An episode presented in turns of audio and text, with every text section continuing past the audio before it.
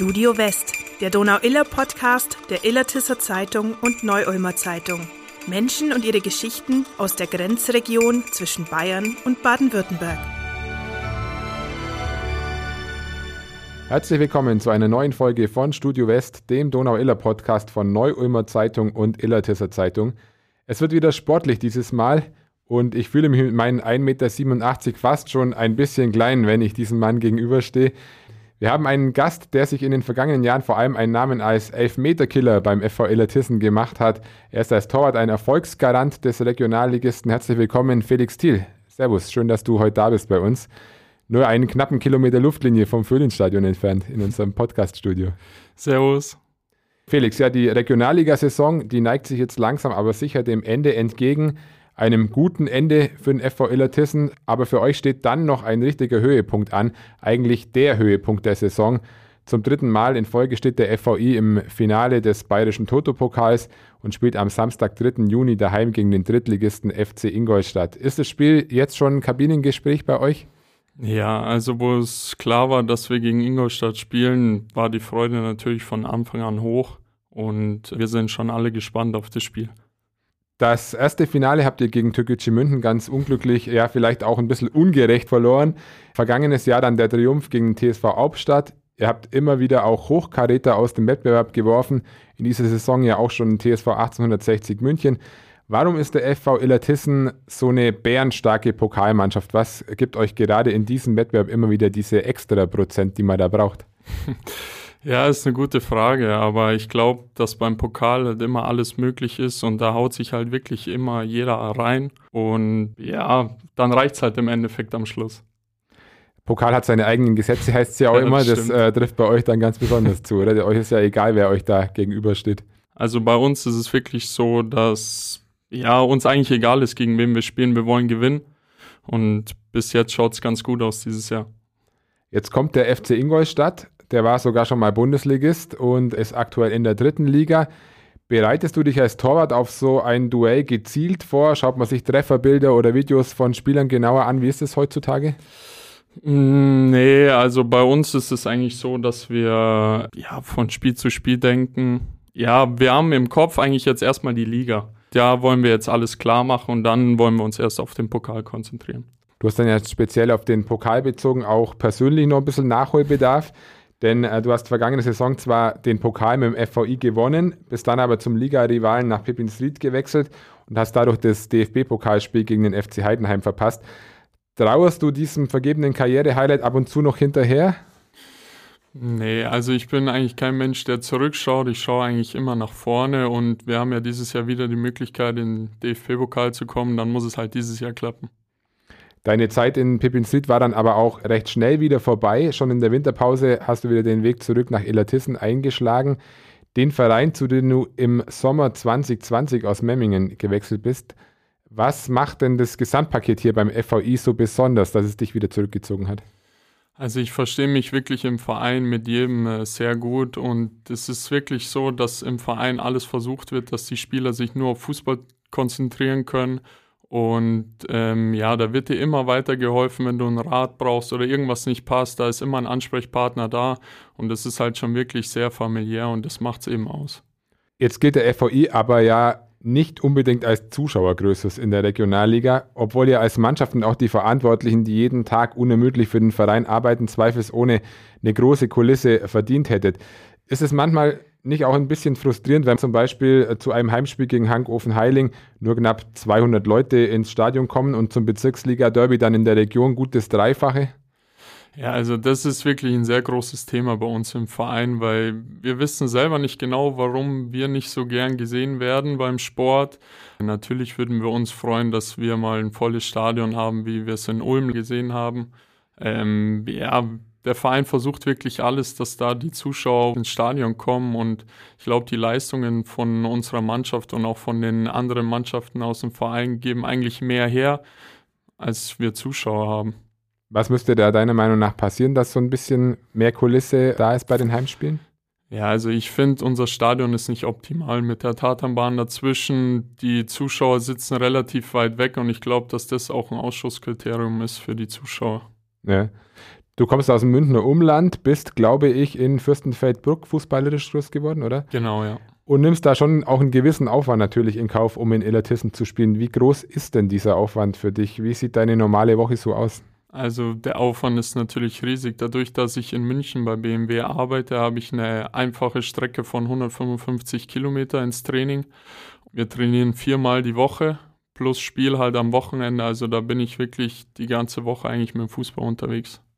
In Elitisten wird es aber allmählich ja auch alles immer professioneller. Trotzdem gibt es natürlich im Alltag und auch in den Strukturen noch riesige Unterschiede zu den Zweitvertretungen der Profiteams zum Beispiel. Da brauchen wir gar nicht drüber reden oder auch zu den Top-Mannschaften, die unter Profibedingungen arbeiten. Würde dich der Sprung ins Profibusiness äh, noch reizen? Ich meine, du hast Gardemaße für einen Torhüter und bist mit 28 Jahren im besten Alter.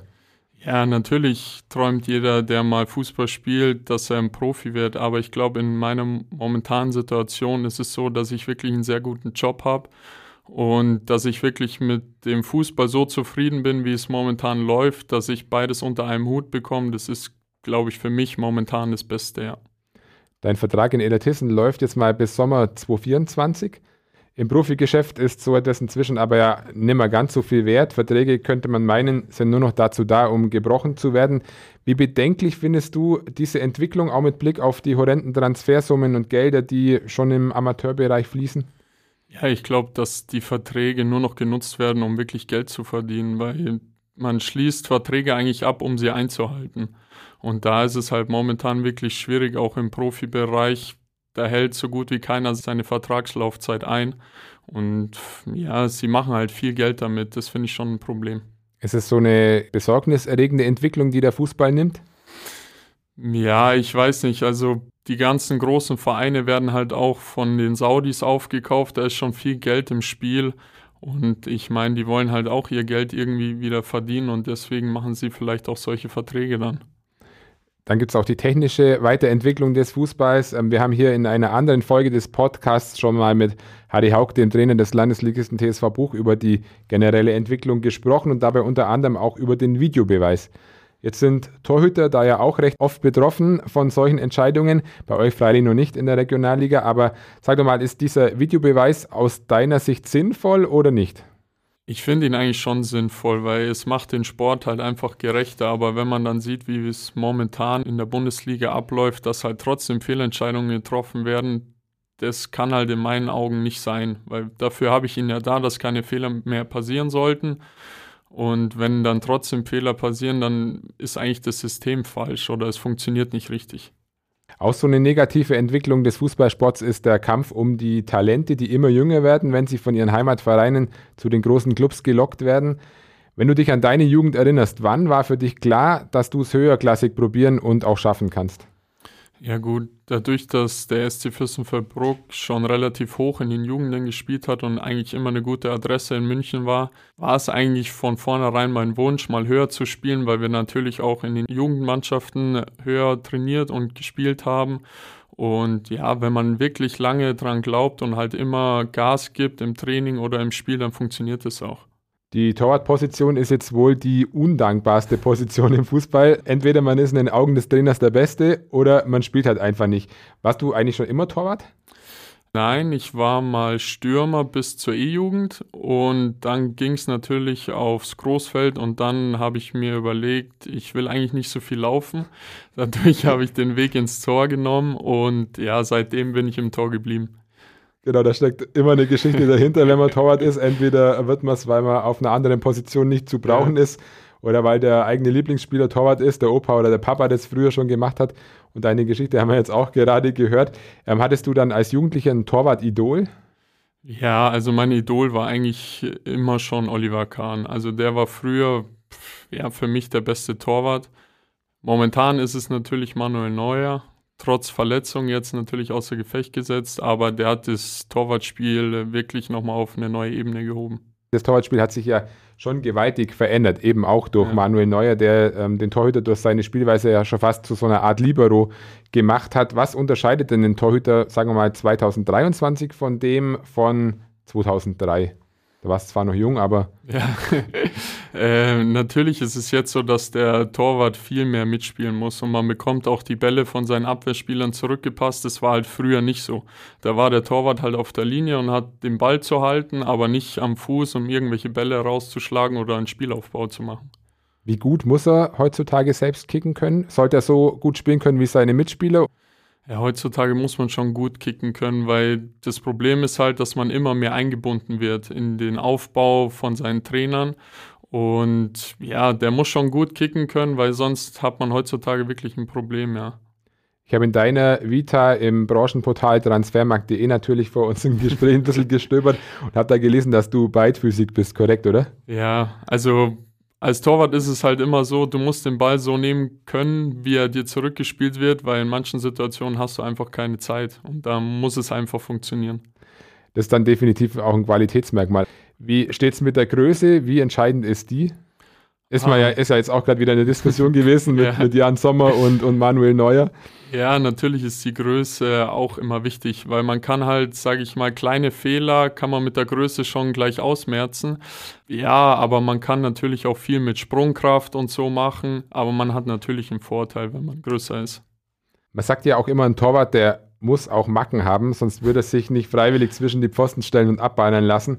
Aber es braucht natürlich auch positive Eigenschaften. Welche solche Eigenschaften, würdest du sagen, sind für einen Schlussmann grundsätzlich unverzichtbar?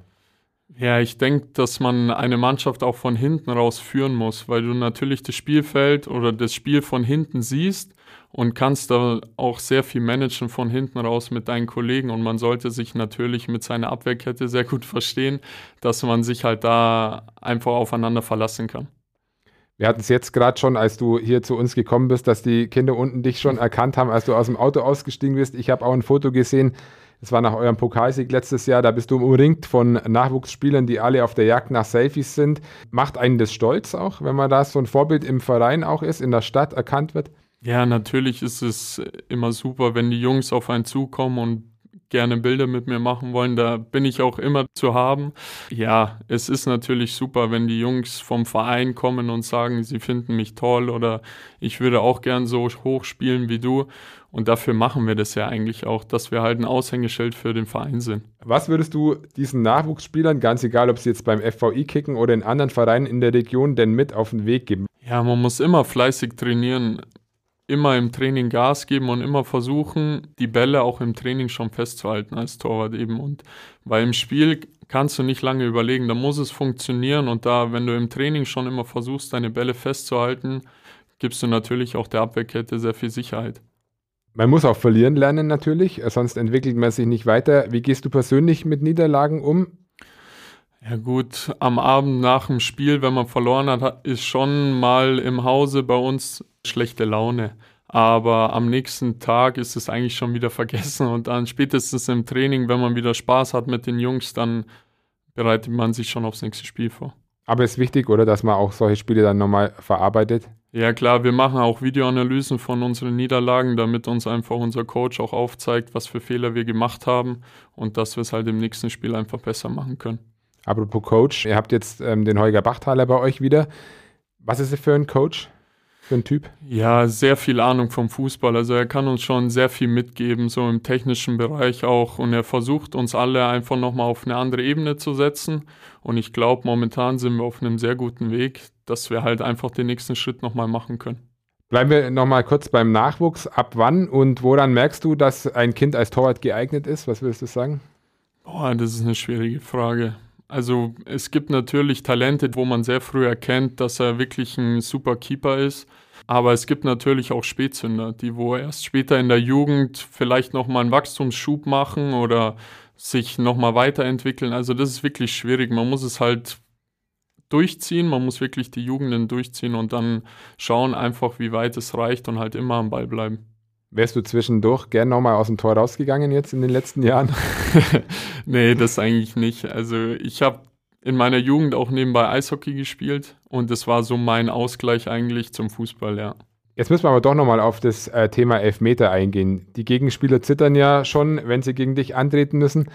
Wie ist es bei dir? Völlig cool oder doch auch so ein bisschen angespannt, so eine Elfer-Situation? Das ist ja schon auch ein großes Psychoduell, das da ausgetragen wird. Ja, aber ich finde, der Torwart ist immer im Vorteil, weil der Torwart kann nur gewinnen. Der Stürmer, da heißt, der muss ihn jetzt reinmachen und der, beim Torwart ist es eben so, ich kann ihn halten. Und das ist schon in meinen Augen für mich ein guter Vorteil. Und ja, ich kann relativ gut die Gegenspieler immer lesen. Das sieht man halt auch, dass ich relativ viele Elfmeter immer halte.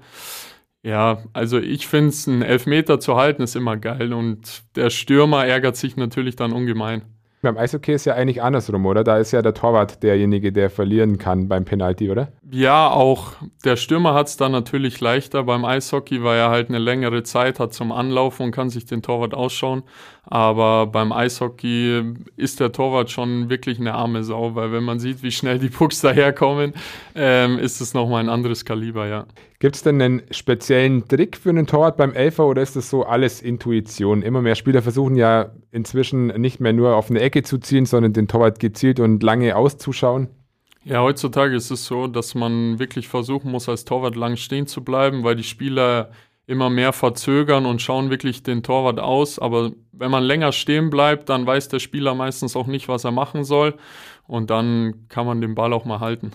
Was sind die Elfer, die dich am meisten danach dann aufregen, die, die in die Mitte geballert werden, oder? Nee, also die, wo mich am meisten aufregen, sind eigentlich die, wo ich schon dran war, wo ich vielleicht die Ecke auch schon erahnt habe und den dann trotzdem nicht halten kann. Es heißt ja auch oft, wegen der besonderen Drucksituation bei so einem Elfmeter sei der nicht zu trainieren. Teilst du die These?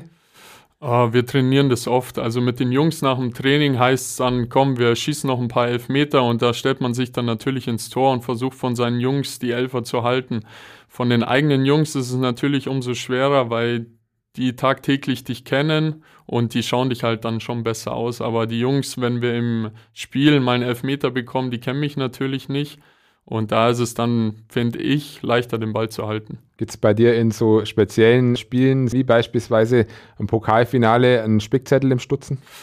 Ja, wir besprechen das natürlich im Trainerteam davor immer, wie wir das angehen oder wenn es soweit ist, was wir dann machen. Also das ist schon auch immer Thema bei uns im Training und bis jetzt hat es eigentlich immer relativ gut funktioniert. Aber dir wäre es wahrscheinlich am liebsten gegen Ingolstadt, wird es am Ende kein Elferschießen geben, oder? Ja, das stimmt schon. Also ich würde es natürlich gerne äh, frühzeitig das Ding safe machen, aber ähm, ja, wenn es soweit ist, dann müssen wir es halt über das Elfmeterschießen gewinnen. In der Bundesliga gab es bislang über 5000 Elfmeter. Rund 75 Prozent, sagt man, wurden verwandelt, etwas mehr als 18 Prozent gehalten, der Rest äh, verschossen, daneben drüber. Apropos Bundesliga, gibt es da eine Mannschaft, mit der du mitfieberst? Ja, dadurch, dass ich halt im Münchner Umkreis bin, bin ich natürlich Bayern-Fan und äh, versuche halt auch, wenn ich wenig Zeit habe, oft im Stadion zu sein. Ich bin schon ein riesen Bayern-Fan. Mein Sohn ist jetzt sechs Jahre und der hat schon ein paar Trikots zu Hause hängen. Gehst du da dann auch äh, tatsächlich nur als Fan ins Stadion oder schaust du da auch so ein bisschen auf die Torhüter, was die so machen, wie die das Spiel von hinten auch raussteuern? Ja, natürlich schaut man dann auch immer auf die Torhüter, die halt eben gerade im Spiel sind und man schaut sich auch das Aufwärmen an, wie sich die Profis aufwärmen und versucht halt da auch was mitzunehmen. Dann gibt es natürlich, du hast es auch schon angesprochen, Familie, auch noch ein Leben abseits des Fußballplatzes. Hast du noch überhaupt Zeit, äh, neben Beruf und Fußballaufwand äh, da noch ein bisschen was anderes zu tun, die Zeit anders zu verbringen? Ja, also wir haben ja eigentlich immer zwei Tage frei in der Woche und da verbringe ich dann eigentlich die Zeit immer mit der Familie. Entweder mit meinem Sohn oder auch mit meiner Frau und meinem Sohn. Also das ist dann schon safe, dass das dann Familienzeit ist. Dadurch, dass ich halt nicht so viel Zeit habe, nutzen wir die freien Tage. Was ist das so für dich der perfekte Ausgleich?